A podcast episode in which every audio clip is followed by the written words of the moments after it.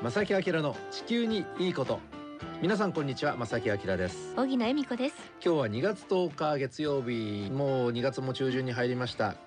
でこうやって考えると今年はやっぱりですね暖冬傾向もあって季節がめちゃくちゃ速いスピードで進んでますね、なんかもう本当そう思います。うんあの平年ですとちょうど今頃が、えー、例えば大阪とか神戸の最高気温が12度を超えてくるというね、うん、じわじわと暖かさが入ってくる。ようやくね平年ですそういう時期なんですが今年は結構早めにハイペースで季節が進んでいると。はいでも2週間ぐらい前ねあのなんか温暖化の影響ですごい雨が降ったり雪が降ったりって、うん、関東の方でもね九州の方でもいろいろあったじゃないですか。そうですね。あれは、うん、正木さんどうなんだろうって私今日聞きたいなと思ってたんですけれども、はい、まああの少し前のお話ですけれども、はい。えー、今年の冬ってやっぱり特に1月先月は本当に1月らしくない。お天気でしたね。はい冬型の気圧配置にほとんどならなくてでまあ低気圧がどんどんどんどん通っていってと。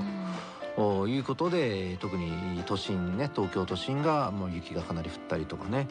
あのー、関西に降った雨もなんとなくこう大粒のね今の時期じゃない降り方だよなと強い風を伴ったりとか、はい、春の嵐みたいな、まあこれいろいろ考えるとですねやはり気候変動、はい、地球温暖化が少なからず影響は多分与えてると思うんですね。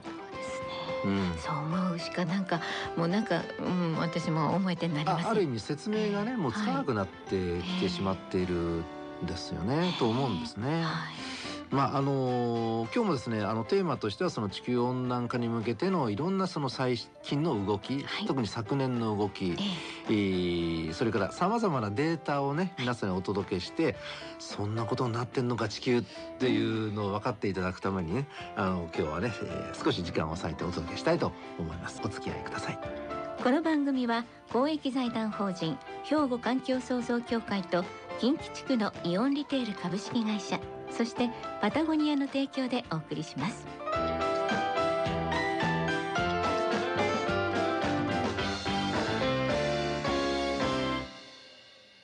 兵庫環境創造協会地球温暖化防止自然環境の保全再生子どもたちへの環境学習など皆様と共に身近な暮らしの中で地球環境を守るための取り組みを進めています。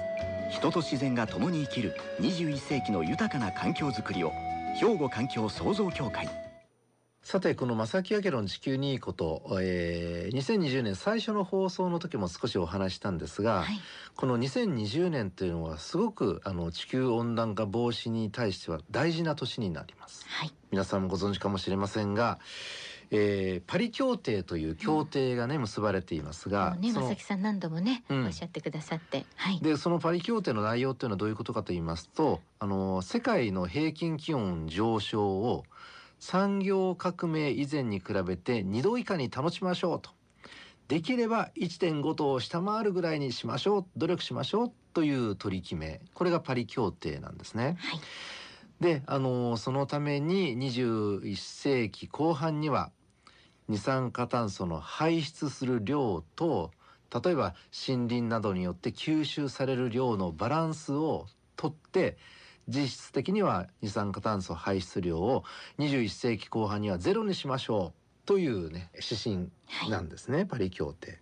でそのパリ協定で定められたそれに向けての取り組みスタートする年が実は2020年。今年ということですね。今年からその一斉に用意スタートなわけですね。どんな取り組みをしてその今お話した目標に進んでいきましょうっていうねそのスタートの年になるわけなんですね。はい、なのですごく大事な年になります。でそのこれから先どのように皆さん、まあ、僕も含めて、えー、国も含めてね企業もそうですが行動していこうかと。でそのベースとなるねあのいろんな今日は数字ちょっとね数字苦手な方は恐縮ですけれども あの分かりやすいのでね数字って客観的なものなのでね、はい、あの少しご紹介したいと思うんですが今地球がどうなっているのかということなんですね。はいえー年が2020年変わってね、えー、もう1ヶ月以上過ぎましたが昨年の地球全体の状況がもうまとめられました。もうデータとして上がってきたということですね。2019年はどんな年だったか。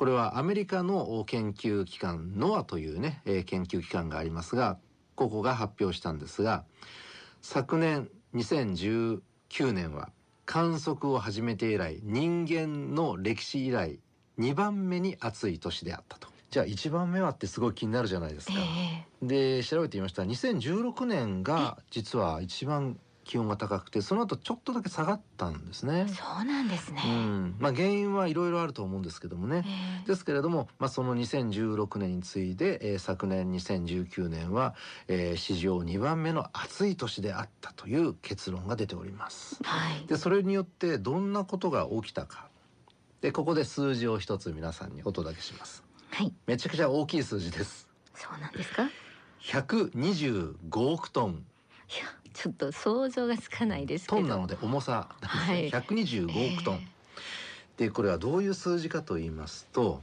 昨年2019年の8月のある1日でグリーンランドで溶けた氷の量重さえ、一日？1日で125億トン溶けたという日があったんです。でこれねあのはい氷なので全部これ水にねはい例えますと水の量に例えますとええアメリカのフロリダ州全体をだいたい13センチの水で覆うだけの量という換算になるそうです。いや、一つの州をおっしゃいましたけど、フロリダと広くて。大きいですよ、マイアミがあるとこね。そうですよ、うんそこを覆う？13センチの深さですよ。それぐらいがへえ1日で溶けてしまったというまあ現実があったということですね。すっごくちょっととてつもない量ですよね。それを一日で。はい、さらに氷絡みもう一ついきますね。はい。これもあの言いますね別にクイズにせずにね。ええはい。えーロシアです場所は。ああ、ロシアで。はい。ロシアの北極圏もう氷で基本的には覆われている場所なんですがええ、そうですよでね。そこは温暖化によってやはりですね昨年どんどん氷が溶けてしまってああ、そうですか。なんとですよ5つの島が新たに発見されたんだそうです。ええあの今まではですからずっと氷の下にあってええわからなかった土地が、氷が温暖化で溶けてしまって、うん。えー新たな土地が見つかったそれも5つの島としてなるほど。土地が増えた原因が氷が氷が溶けてしまったというのがやっぱりすごく世界的に見るとね大問題であって、ということですようんね。地球温暖化でこんなことが、まあ、うん起きてしまっているというこはい。と、もう一つはい。またこれも大きい数字ですがそうですか。1万平方キロメートルという数字が出ておりますがちょっとわかりにくいかもしれませんね。私もそうだけど。これねあの広さにしますとね、ええあの分かりやすく例を言いますとうん。岐阜県の広さと大体同じぐらい。なるほど。そう言っていただくと、うんなんとなく分かってきました。皆でさんも。あの皆さんのねイメージできますか？イメージあの岐阜県の広さのはい。アマゾンの熱帯雨林うん。がはい森林破壊によってなくなってしまったと。まあ、これはその開発であったりね、うんあの気候変動によっていろんな原因があると思いますがそれぐらいの、まあ、熱帯雨林ジャングルがなくなったと。でさらにですねはい。もっと大きい広さ10万7,000平方キロメートル、えさっきの一万が岐阜県ぐらいですよね。うん、はい。でそれですから10倍10倍以上ええの広さが実はですねこれ今年なんですがはい。失われました。失われたというのはその海に沈んだわけではなくて、うん。今すぐには使えない状況になりました。場所はどこかというとはい。オーストラリアですもしかして。オーストラリアの山火事ですね。もう本当にもう昨年からずっと続いていた山火事。それによって10万7,000平方キロメートル消失しました。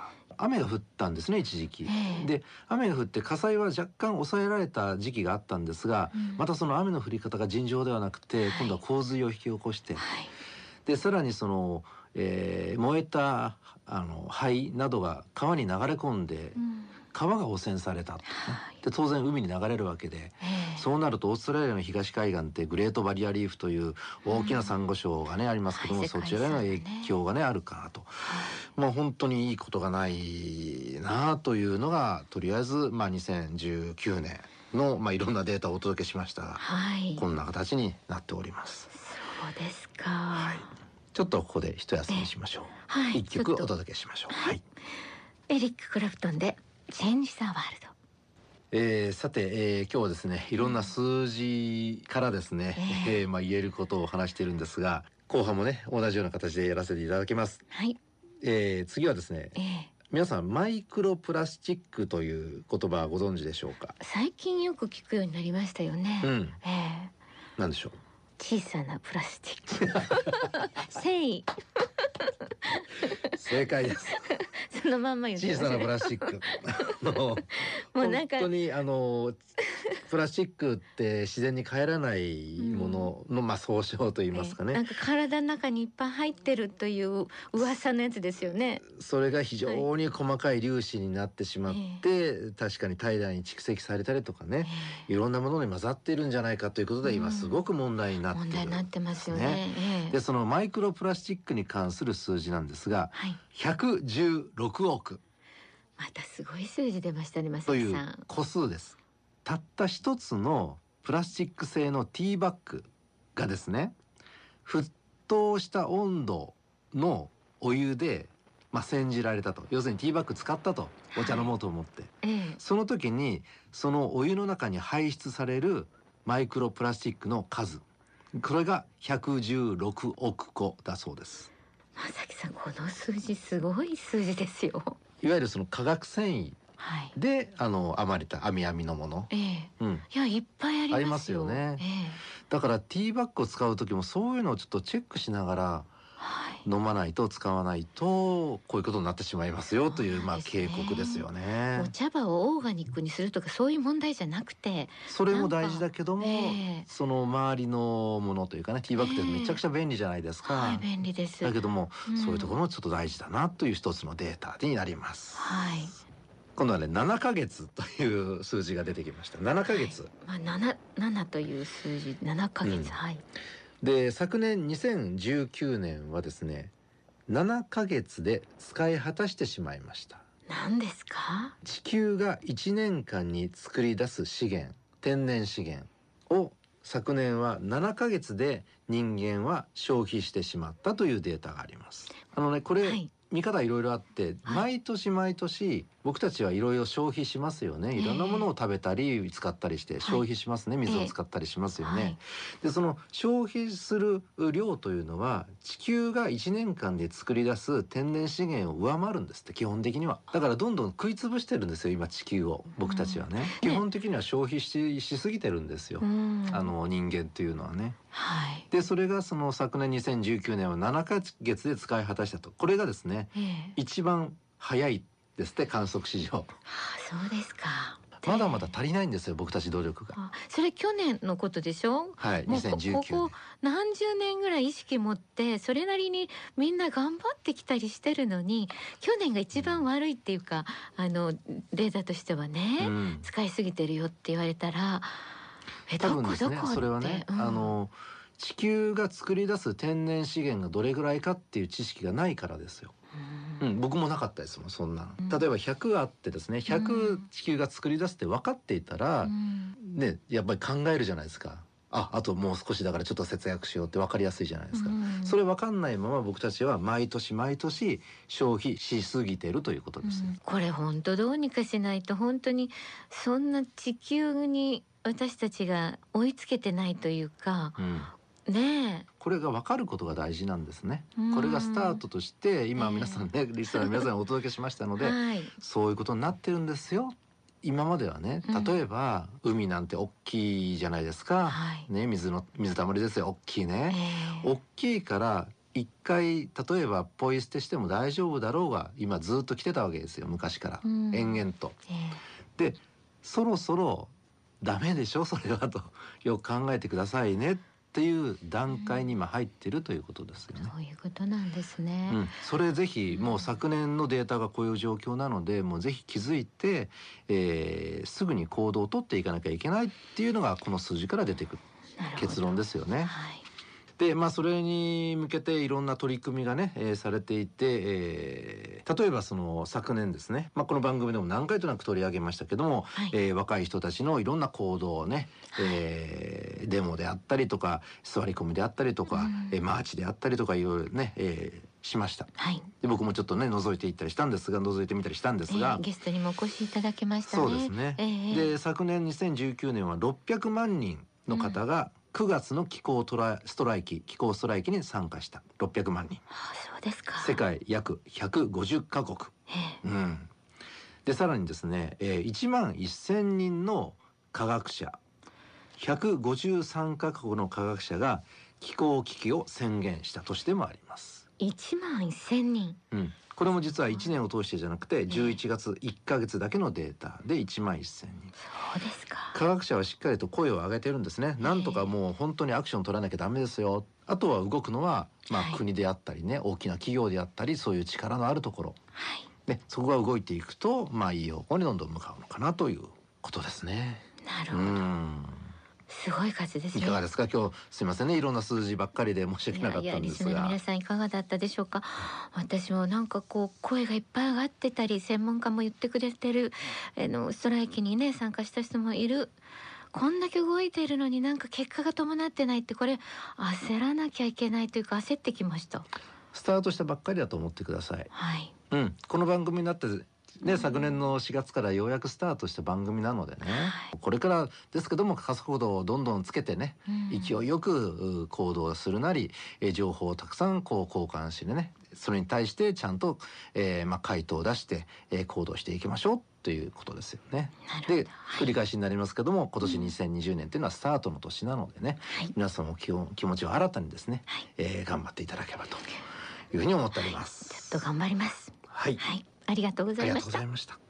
兵庫環境創造協会地球温暖化防止自然環境の保全再生子どもたちへの環境学習など皆様と共に身近な暮らしの中で地球環境を守るための取り組みを進めています。人と自然が共に生きる21世紀の豊かな環境づくりを兵庫環境創造協会。えーさてここで番組にいただいたお便りね、えー、小木さんね紹介していただきます、はい。お願いします。もういろいろねたくさんいただだいてありがとうごきましたね。ざいます、うんありがとうございます。まずはアジサイのアメさんラジオネームアジサイのアメさんからいただきましたのは、えー聞き出したばかりの初心者リスナーです。天気予報に関する質問がありますといただいてます。はい。曇り時々雨と曇り一時雨ありますよね、うん。これどう違うのですかとえー初歩的な質問です。すいません。なんていうメッセージいただいてますが。はい。基本的には文字通りです。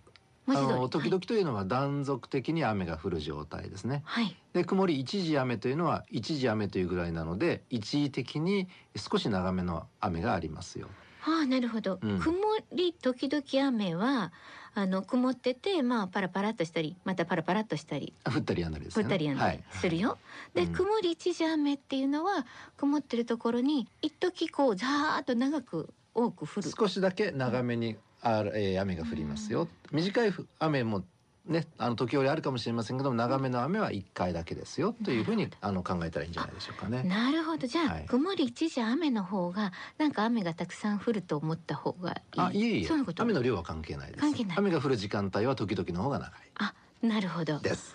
なるほど、はいこの文字通りということなんですね。うん。はい、あじさいなめさんよろしいでしょうか？はい、ありがとうございます。ありがとうございます。ね、はい、でも本当この表現がいろいろあるから、あれ？と思ってしまうこと私もあります。そうですね、はい、さすがまさきさんありがとうございます。はい、えー、もう一つ来ましたよ、えー、こちらはねラジオネームがアセットマネージャーズより、うん。はい、ます。はい、まさきさんに質問です、はい。赤トンボが飛んでいるのが高知で発見されたというニュースを知って日本から冬という季節がなくなりつつあるのかなと思いました。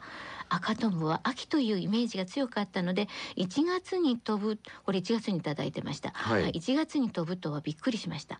スキー場の雪不足も伝えられています。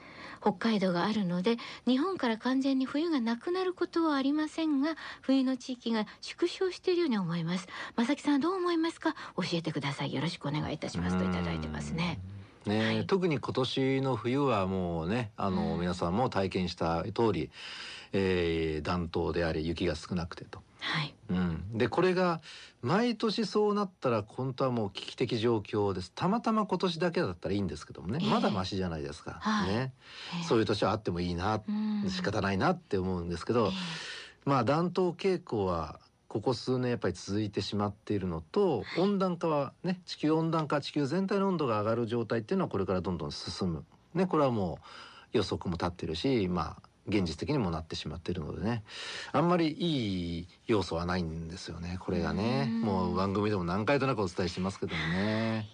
うんうん、なのであの皆さんはそれに対応していただいて生活スタイルをちょっと変えていただくのと合わせてじゃあその温暖化防止にに向けてどういう取り組みが必要なのかなっていうのをご自分で考えていただいて、まあ、この番組でもいろんな情報をお届けしますのでね、はいそれを参考に実践されていかれるのがいいんじゃないでしょうかねそれしかないですよねもうね。んねうんなるほど。はい、あの南淡路市アセットマネージャーさんより質問ねいただきまして答えていただきました。はい。ありがとうございますえこんな風に皆さんからのたくさんのねメッセージこれからもどしどしお待ちしております。はい。おはがきでは郵便番号六五零の八五八零ラジオ関西正木明の地球にいいこと。ファックスでは零七八三六一の零零零五またメールではまさきアットマーク jocr ドット jp こちらまでお寄せください。はい、お待ちしております。はい。お便りいただいた方にはですね、抽選であのーステンレスボトル。はい、先今月に引き続きね、あのー5名様にプレゼントいたしますのでね、はい。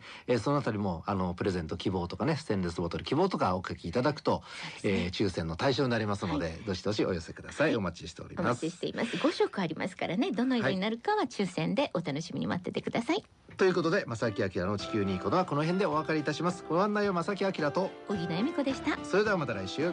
さようならこの番組は公益財団法人兵庫環境創造協会と近畿地区のイオンリテール株式会社そしてパタゴニアの提供でお送りしました。